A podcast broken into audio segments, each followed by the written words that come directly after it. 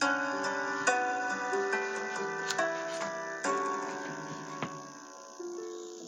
い、えー、新聞赤と読んでみた2024月13日火曜日の新聞赤から読んでみたいと思います。党国会議員団経産省に要請と汚染水海洋放出断固反対とですね。日本共産党国会議員では12日、政府が13日も決定する意向を示している、えー、東電福島第一原発汚染水海洋放出について断固反対し、決定強行しないよう求め、梶山博経済経済産業省に申し入れを行いました。えー、笠井明、高橋千鶴子両、えー、両衆院議員、上智子、岩渕智両参院議員が参加しました。還暦締め決定強行をやめようと。酒井氏は全漁連や自治体から断固反対の声が上がっている中での強行は、福島の復興、なりわいの再建の努力を無にすると批判。東北の沿岸漁業は大震災の傷跡、大不良、コロナ三重苦にあると述べ、事故の幸せを被災者に押し付けるのは復興への逆行だと強調しました。高橋は直前の決算委員会での質疑を聞いて、汚染水処理に40年もの期間が必要だと指摘し、その間に放射性物質トリチウムが減衰し、別の道を追求し直すこともできると強調。岩渕は、基幹産業を担う、えー、漁業者が離れていくことになれば、地域にとっては風評被害だけで済まない甚大な被害になると強調と指摘しました。えー、上氏は、熊本、源の水俣へ勉強に行くなど、漁業者が積み重ねてきた努力を水の泡にしないためにも考え直すべきだと要求しました。梶山経産省は重い責任を伴う決断だ。要望はしっかり受け止めると述べましたということですね。えっ、と、小池職局長がこれに関して、あの、記者会見しては、それも記事も、えー、読んでみたいと思います。まさに強権政治。日本共産党の小池晃職局長は12日、国会内で記者会見し、政府が13日にも決定する東京電力福島第一原発事故に伴う汚染水の海洋放出へのへの地元の強い反対の声を示し、まさに民主主義国家にあるまじき強権政治と言わなければならないと厳しく批判しました。小池氏は全漁連、福島県漁連が反対し、同県議会や県内7割の43市町村議会が反対や慎重頼り検証を採択し、政府と東電が関係者の理解なしに汚染水のいかなる処分を行えないというと文書回答2015年8月しているのに菅義偉市長が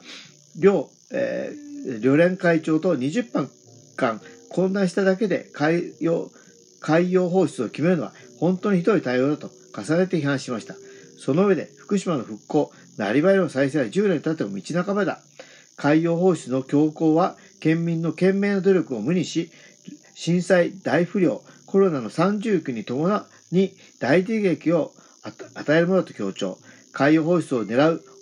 処理水の7割が放射線量の基準値を超え、基準値の1万9900倍に、え、上る水水もありトリ、トリチウム以外の放射性物質も残留しているとされており、溶け落ちた核燃料、えー、デブリの冷却のために今後も大量の汚染水を海に流すことになると、福島のみならず東北の沿岸沿岸漁業に従事する方はみんな強く危惧してよと訴えました。小池氏は、菅市長もずさんな安全管理で露呈した東電には、原発を扱う資格に、にまで疑問を持たれても仕方がないと述べたことにに言及。東電がいくら安心だと言っても、到底理解と納得は得られないとして、これ、これだけの反対や異論、懸念がある中で汚染水の海洋放出を消すべきではない。え陸上保管を続け、その間に国民の世界の英知を結集し、解決を図るべきだ。早急な海洋放出の方針決定は断固反対すると表明しました。ということですね。本当にそういうことですよね。やっぱりね、これはね、やっぱり強行は許されないというのがですね、あの、国民の世論になると思うんですよね。ということで、これまあ若干関連しますが、え福島の怒り、え無視するなというですね、一面の記事。原発をなくす全国連絡会、官邸前で抗議と。菅義偉政権が東京電力福島第一原発事故で発生した放射能汚染水の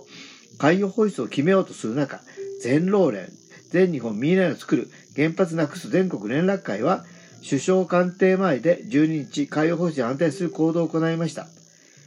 約100人が駆けつけ、放射能汚染水を海に流すなと、コールやプラカードでアピールしました。原発問題住民運動全国連絡センターの伊藤達也筆頭代表委員は、県民の圧倒的多数が反対し、自治体協議会、自治体議会の7割以上が反対、慎重の決議を出す中で強行ししてしようとしていることに抗議。10年間苦しみ続けた県民の傷口に塩を塗るようなものだ。と述べ、汚染水は世界の英知を結集して解決をと語りました。農民運動全国連絡会の藤原麻子事務局次長は、全国の領民から上がる怒りの声に耳を傾傾けるべきです。国は東電に最後まで責任を果たさせるべきですと訴えました。日本共産党高橋静子衆院議員、岩渕智参議院議員が挨拶。高橋は汚染水は陸上に保管し、有効の手立てを考えるべきだと訴え、岩渕氏は福島や全国の領民の声を無視した暴挙を許さない原発のない日本へ皆さんと声を上げていくと述べましたということで、関連切りが14面、15面ということですね。本当にね、これはね、本当にまあ、そのものですけど、水に流しちゃいけないというしかないですね。ということで、ここまでお聞きいただき、ありがとうございました。